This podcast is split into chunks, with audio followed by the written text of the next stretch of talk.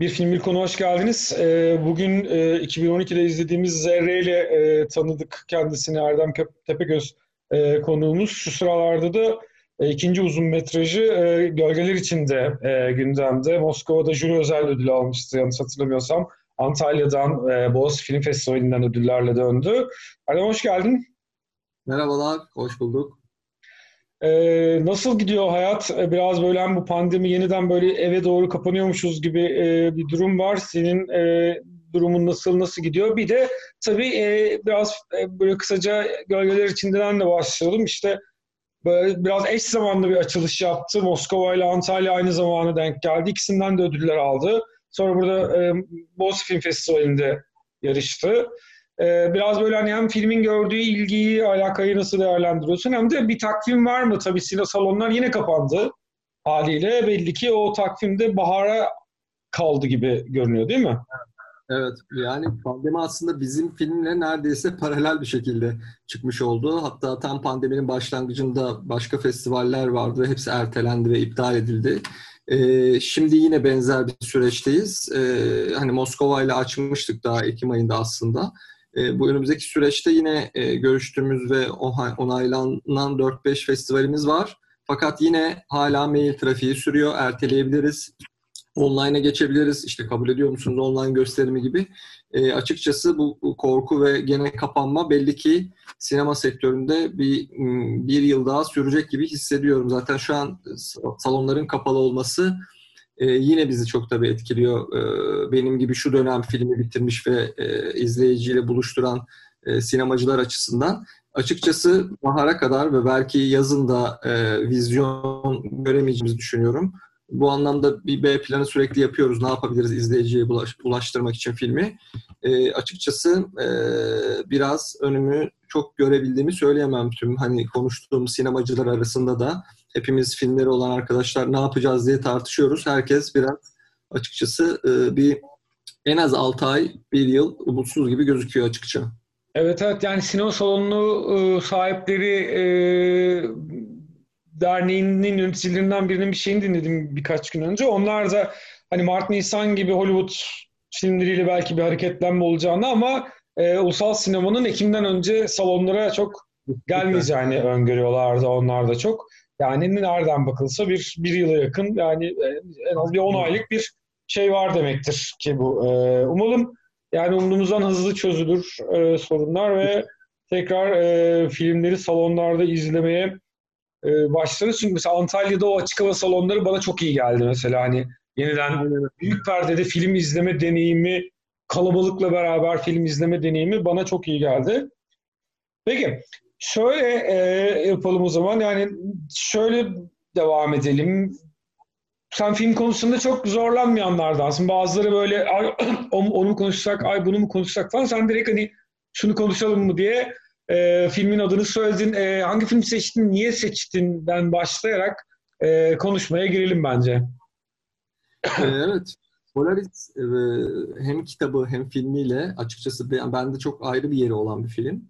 E, çünkü bilim kurgu yani kitap açısından baktığımızda da safkan bir bilim kurgu. Sinema açısından, açısından da baktığımızda aslında e, mevcut bir bilim kurgu hikayesine bambaşka bir bakış açısıyla e, değerlenmiş bir film.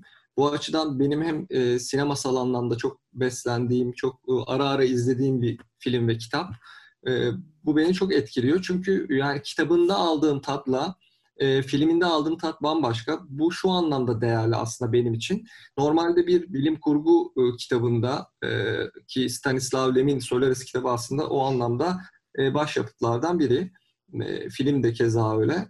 E, ve bir bilim kurgu kitabını e, uyarlamak istenildiğinde bu kadar büyük risk alıp bambaşka bir bakış açısıyla bunu uyarlayabilecek aslında tek yönetmen Tarkovski'ydi ve e, mevcut bir hikayeye e, aynı fikirden bambaşka bir yerden baktı.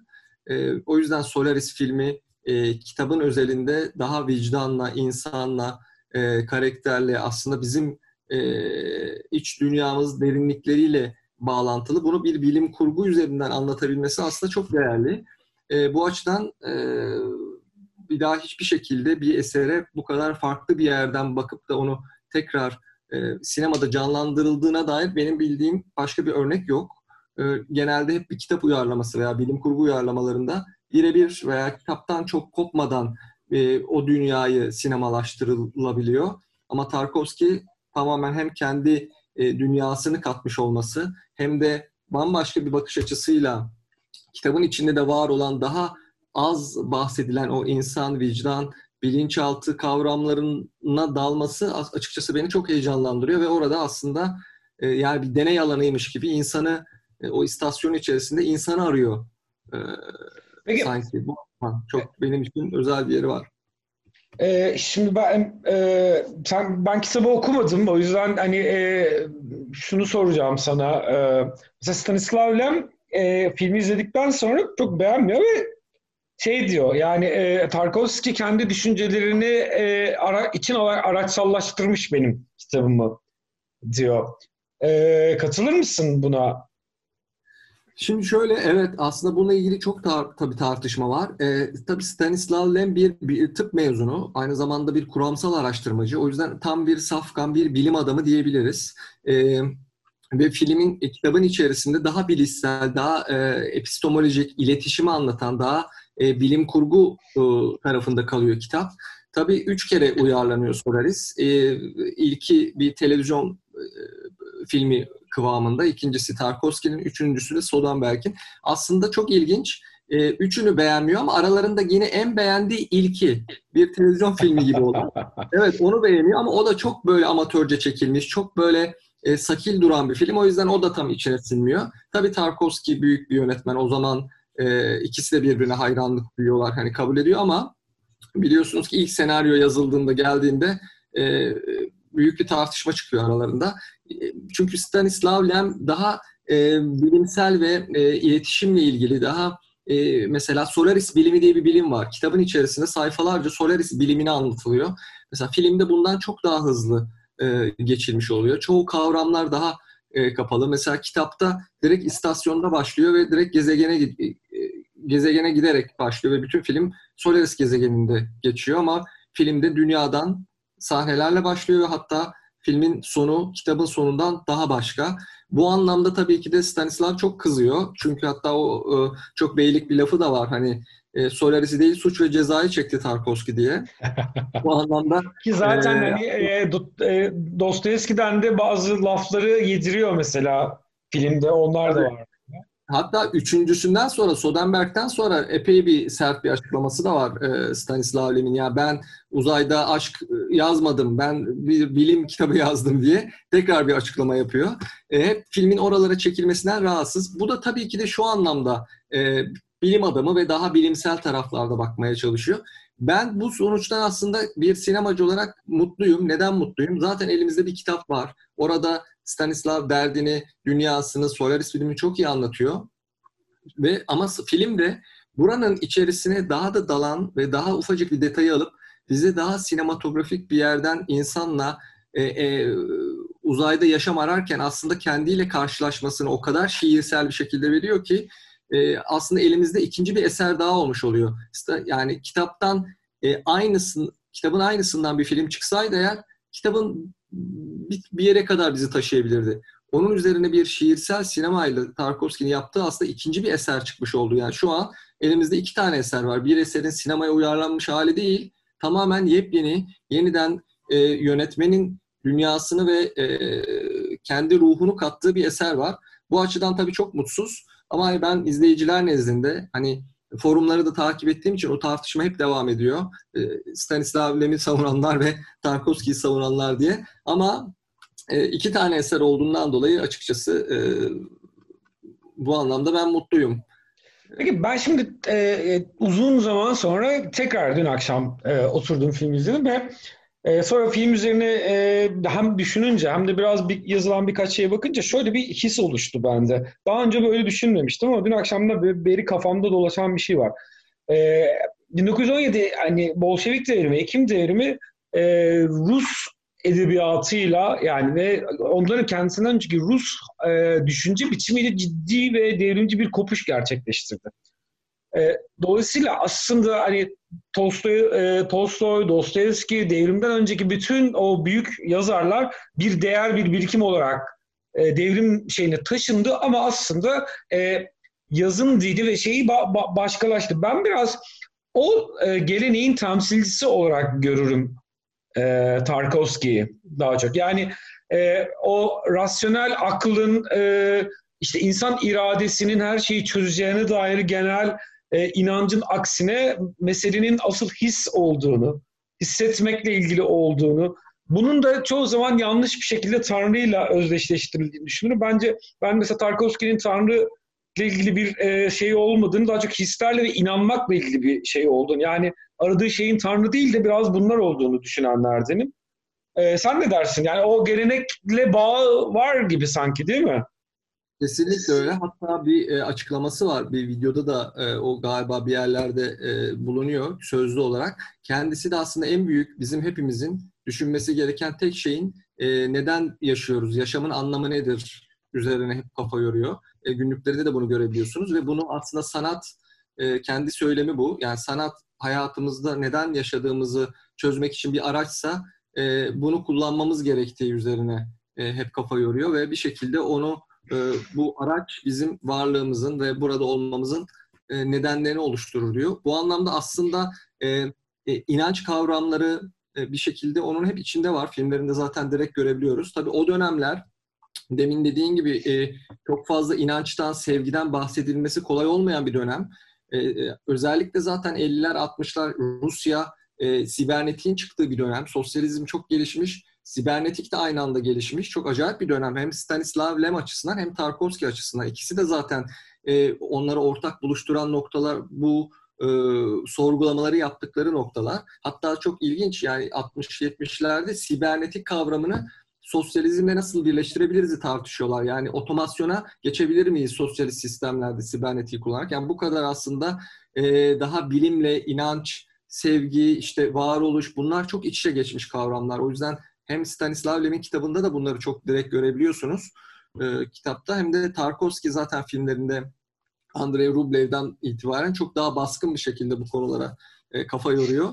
E, ben tabii bunlara bu o döneme de o dönemden de kaynaklandığını düşünüyorum. Hem bu kadar önemli yaratıcıların e, kafa yorduğu bir süreç hem de dönemin koşulları e, onlara aslında bu tarz sorgulamalara ve derinleşmesine e, imkan veriyor ki bu filmde de zaten ikisi de e, sorguladıkları, düşündükleri şeyleri gerçekleştirme fırsatı olmuş oluyor. Hem bulmuş oluyorlar hem filmle hem kitapla. Peki o e, klasik e, dedikoduya ve gıybe, e, gıybete girmeden yapmayalım biz de. Space Odyssey ile karşılaştırıldı çok işte yok Sovyetler Birliği'nin işte cevabı mıdır? Bence değildir ama o dönemin dünyası ve kültürel atmosferi buna çok uygun olduğu için böyle yazılıp çizilmesi, niye yazılıp çizildiğini anlıyorum. Ama mesela bunu araştırırken şöyle yorumlar da gördüm ben. Senin tam söylediğinin e, hem doğrulayan ama hem de başka bir bakış açısı. Mesela şöyle deniliyor işte Space Odyssey işte batı batı aydınlanmacılığı, pozitivizm dolayısıyla orada Kubrick'in şeyi çok e, duygusuzdur, hissizdir. Hatta zaten o yüzden sevmez mesela Tarkovski filmi. E, ama işte burada Doğu Doğu felsefesi daha böyle insan, daha hümanizm, daha hayata bakış gibi unsurları ekler Tarkovski diye. Mesela e, ben böyle bir, bir elmanın iki yarısı gibi görürüm aslında şeyi ve böyle bir karşılaştırma ihtiyacı hissetmem. Ama sen nasıl görürsün? Çünkü çok yakın tam da böyle iki e, ülke arasında uzay savaşı başlamış e, ve iki tane büyük yönetmen mevzuyu el atmışlar. Mesela bu, bu gerilimi, bu şeyi, bu dedikoduyu sen nasıl değerlendirirsin? Evet, bu da ayrı bir hani 2001'ciler ve Solarisçiler de yine bir bölünme de var tabii bildiğin gibi. Ya ben taraf tutmam gerekirse Solaris tarafındayım tabii. Hem kişisel olarak çok sevdiğim için hem de böyle bilim kurguyu sadece bilim kurgusuyla değil insana bir yerde dokunduğu zaman değerli olduğunu düşünüyorum. Kitabın içinde aslında e, bu arada gerçekten de kitabın içinde 2001'e çok böyle hani e, 1960'larda yazılıyor tabii ki de kitap hani e, Stanislav Lem'in. E, 2001 68'ler yanılmıyorsam 70'ler civarında yazılıyor. 68 olması lazım. Evet, o civarlar hani kitap daha önce ama sanki 2001'e cevap verirmiş gibi cümleler var kitabın içinde. Şu anlamda var. Yani bilim bilim bilim kurgu insana ulaşmadıktan sonra, insanın kendiyle yüzleşmedikten sonra hiçbir yere e, hiçbir anlam katamıyor. Hatta bilimsel anaformo, anaformo, anaformizm diye bir tabir var. Yani biz ins, bütün kavramları insanın öğrendiği kendiyle e, sınıflandırabiliyoruz veya karşılaştırabiliyoruz. Bu açıdan baktığımızda e, 2001 e, bana daha bilim bilim bilim kurgu daha temiz, daha e, sade geliyor ama e, Solaris biraz daha o dünyaya, insana e, bulmak istediğimize yönelik biraz daha derin anlamları var. Karşılık mıdır 2001'e? E, bence karşılıktır. Çünkü o döneme gene baktığımızda e, gerçekten de büyük bir savaş var. Demin dediğim gibi sibernetikler, uyduların çıktığı dönemler, ilk uydu kim fırlatacak, uzay araçları, füzeler, Amerika ile Rusya'nın büyük bir savaşı var. E, e, ikisi de o, o dönem en meşhur yönetmenler e, Kubrick'le e, şey nedir Tarkovski. Hatta kitap biliyorsun e, 2001 Arthur Clarke kitapla e, şeyi birlikte yazıyorlar. E, Kubrick'le Arthur Clarke kitabı birlikte yazıyorlar. Ama kitaba sadece Arthur Clarke'ın adı veriliyor. Yani film aslında eş zamanlı olarak yazılıyor. E, Solaris'te neredeyse 10 yıl sonra çekilmiş oluyor kitaptan.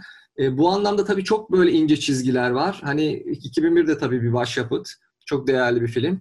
E, ama hani kıyaslanabilir mi? Gündemi o döneme baktığımızda tabii bence kıyaslanabilir. İkisi de aslında uzaya, insanın kendini arama, başka evrenler, başka galaksiler, başka yaşam biçimlerini arama üzerine kurulu ve burada tabii Solaris buraya başka bir e, virgül koymuş oluyor. Hani başka bir yaşam ararken ya kendinle ve kendi korkularınla karşılaşırsan ne yaparsın ve e, hatta filmin içinde bir diyalog var. İnsana insan lazım diye. Çok da sevdiğim bir diyalogtur. O gerçekten de hani evrenleri sorguluyorlar ama e, geçmişini füzeye koyup yollamaya çalışıyor. E, bu açıdan baktığımızda aslında bence biraz e, cevap da vermiş oluyor Solaris 2001'in sorgulamalarına. Biraz o yani şeyi de o yine e, filmdeki bu işte hani dünyayı fethetmek istemiyoruz, şey uzayı fethetmek istemiyoruz biz dünyayı genişletmek istiyoruz e, aslında bir ayna arıyoruz gibi bir ifade de var. Mesela orada da hani o e, bir tür o yayılmacı, fetihçi şeyle de biraz e, uğraşan yani hani biraz kendimizi bilmeden kendi hani her yere kendi zaaflarımızı, kendi şeylerimizi de götürerek gidiyoruz ve nihayetinde ki bugün aslında mesela bu cümleyi duyduğumda biraz şey üzerine de düşündüm. İşte bugün hani Mars'a gitme, koloni kurma, şimdi bütün her şey mesela hani Mars'taki maden hani biz burada Çanakkale'deki yani Çanakkale ile ilgili nasıl endişeleniyorsak hani işte uzay, ayda maden üssü, işte Mars'taki madenler falan hani böyle bir keşiften ziyade hani yağmayı büyütmek, dünyayı büyütmek ve biraz buna dair e, hani sorularıyla beraber geliyor. Ama benim mesela Solaris'e dair defans şeyim tabii hani defans değildi. Ben mesela bu aile şeylerini hep böyle bir defans şeyimdir. Hani böyle e, finalde özellikle hani o işte baba, babaya gitme, diz çökme falan böyle o oralar hep bana netameli gelir o tür şeyler. Bu dolayısıyla böyle hani e, bir böyle oralarda hep bir şey dururum. E, çünkü bu kadar Tarkovski bayılıyor onlara biliyorsun o tarz. Evet işte yani mesela Tarkovski ile ilgili genel şeyim de odur mesela. Hani, mesela hani şey gibi düşünmem biraz önce dediğim gibi hiçbir zaman hani böyle bir e, çok Hristiyan mitolojisi ya da böyle bir tanrı şeyi olduğunu düşünmem açıkçası. Biraz daha böyle daha kozmos mesela. Ben hep o e, Solaris'teki okyanus hep böyle çünkü onun bir noktada gerçekten Samanyolu gibi gösterdiği bir sahne var. Yani onu evrenin kendisi gibi kurguluyor bence zaten. Öyle düşünürüm. E, hatta e, şöyle bir şey de geçti aklımdan. Şimdi bazı böyle çok sevdiğimiz böyle anlam arayan, anlam peşinde koşan yönetmenler yaşlandıkça ve filmleri ilerledikçe böyle işte hayatın anlamını buldum diye dayatmaya başlıyorlar ve iş kayıyor. İşte e, Terence Malick bunlardan bir tanesi. Ridley Scott'ın son böyle Prometheus'ta falan geldiği yerler. Hani iyi ki o kadar film çekemedi, çok yaşamadı falan. Yoksa belki kafa kayacaktı, gidecekti diye de düşünmedim değil yani. yani çok doğru. E, zaten e, yani biz iletiş kitapta tabii ki de daha iletişim temelli. Biz demin dediğin gibi bir farklı yaşam arıyoruz evrende. Başka bir gezegen arıyoruz. Bir yerlere gitmeye çalışıyoruz. E, peki ya bulduğumuz zeka, yapay zeka veya yüksek zeka artık veya yaratıcı bir e, başka bir canlı veya organizma Solaris'teki gibi ya iletişim kuramazsak ne olur? Ve bir şekilde hani biliyorsun ki bir X dışını yolluyorlar aslında saldırı e, niyetiyle ve gezegen kendini korumak için mi bir şekilde onların beynindeki, zihinlerindeki, geçmişlerindeki en derin vicdan azaplarını yakalıyor ve bir şekilde onları cisimleştiriyor, maddeleştiriyor. Bunu yine bilimsel olarak kitapta çok iyi anlatıyor aslında. Hani filmi izleyip bunun devamını veya mantığını merak edenler varsa bence mutlaka kitabı okusunlar. Orada çok ufak detaylar var. Ee, ve bir şekilde o vicdan azabı, yüzleşme, korkularla birlikte aslında e, farkındasın ki uzayı araştırmaya gitmişler ama hepsi izole olmuşlar, odalarından çıkmıyorlar. Çünkü kendileriyle karşılaşmışlar. E, ve hatta biliyorsun ki ilk karşılaştığında falan hani e, hepsi bir şok içerisinde. Yok etmeye çalışmışlar aslında kendi geçmişlerinden taşıdıkları e, korkularını diyebiliriz, utançlarını diyebiliriz. Aslında onlar misafirler. Hatta çok ilginç bir diyalog var. Yine bilimsel bir şey var. E, hani onlar biz atomlardan yapıldık diyor. Onlar nötronlardan yapılmıştır diyor. Aslında o, o, o hani demin dediğin gibi o farklı bir gezegen gibi. Sonra bu ölçüde ben bir araştırma yapmıştım. Hani başka kaynakları. Stanislav Lem çünkü bir bilim adamı ve e, bu kadar e, sıfırdan sallamış olamaz çoğu kavramları. Mutlaka bir yere dokundurmuştur. Çünkü kitabın içerisinde çok hipotezlerden bahsediyor ve Latince cümleler de geçiyor. Aslında onları araştırdığımda çoğu şeyin çok ciddi kaynaklara denk düştüğünü öğrendim. Hatta e, film e, filmde bahsettikleri işte misafirler yani e, o gezegenin e, bilinç altındaki e, korkularını cisimleştirdikleri misafirlerin nötronlardan yapıldığı üzerine ve e, aslında uzayda nötron yıldızları diye bir kavram var ve bizim galaksimizde yaklaşık 2000 tane nötron yıldızı var. Çok ilginç bununla ilgili ve bu nötron yıldızları kitaptaki ve filmdeki tabii filmde çok az bahsediliyor ama kitaptaki gibi e, şey pardon filmdeki gibi e, çok böyle üzerinde bir okyanuslar var, gaz ve toz bulutları var, e, dışı sıvı, iç tarafı, çekirdek tarafı katı. E, ve manyetik alanları çok güçlü ve radyo, radyoaktif madde hmm. üretiyorlar. Ve bir çay kaşığı kadarlık kütleleri neredeyse bir dağ kadar. Şimdi çok ilginç. Bu böyle bir bilgi var ve bu e, kitapta da bunun detayından bahsediyor. Hani e, mesela böyle bir gezegen yok, hiçbir şey yoktan var olmaza inanan biri olarak hani sanki Stanislav Lem bilimsel kaynaklardan bu tarz bir hikaye çıkarmış. Bu benim açıkçası bilim kurgu tarafından çok ilgimi de çekiyor. Yani tamamen e, bir e, ya böyle bir şey olabilir mi veya bunun üzerine nasıl kafa yorabilirizden öte bilim tarafına baktığımızda aslında bütün bu filmdeki ve kitaptaki dayanakları bir yere karşılık buluyor. E, bu anla, bu açıdan da beni çok heyecanlandırıyor kitap. Yani sadece bir salt kurmacaya dayalı bilim kurgudan bilim kurguyla karşı karşıya değiliz. Gerçekten de alt metinleri e, ve e, bilimsel referansları çok sağlam bir e, eser var karşımızda. Bu da beni her izlediğimde bir kurmaca filmden öte evet böyle bir gezegen varsa ve biz insanlık olarak bununla tanıştığımızda nasıl iletişim kuracağız? Kendi korkularımızla, kendi e, derinlerimizdeki o vicdan azabıyla karşılaşabilir miyiz yani bilmiyorum. E, herkes bunu sorduğunda bence bu çok korkunç bir noktaya bile gelebilir ki filmdeki üç bilim adamı da korkutucu bir noktaya geliyorlar açıkçası. Ah, Erdem çok sağ ol. Ee, böyle 25 dakikaya geldik ve hani şey de çok iyi oldu. Hani e, kitap hakkında da çok doyurucu bilgiler verdin bize. Sadece filmi konuşmadık. Dolayısıyla muhtemelen bu programı izleyenlerin büyük bir kısmı hani filmi izlemedilerse izleyeceklerdir.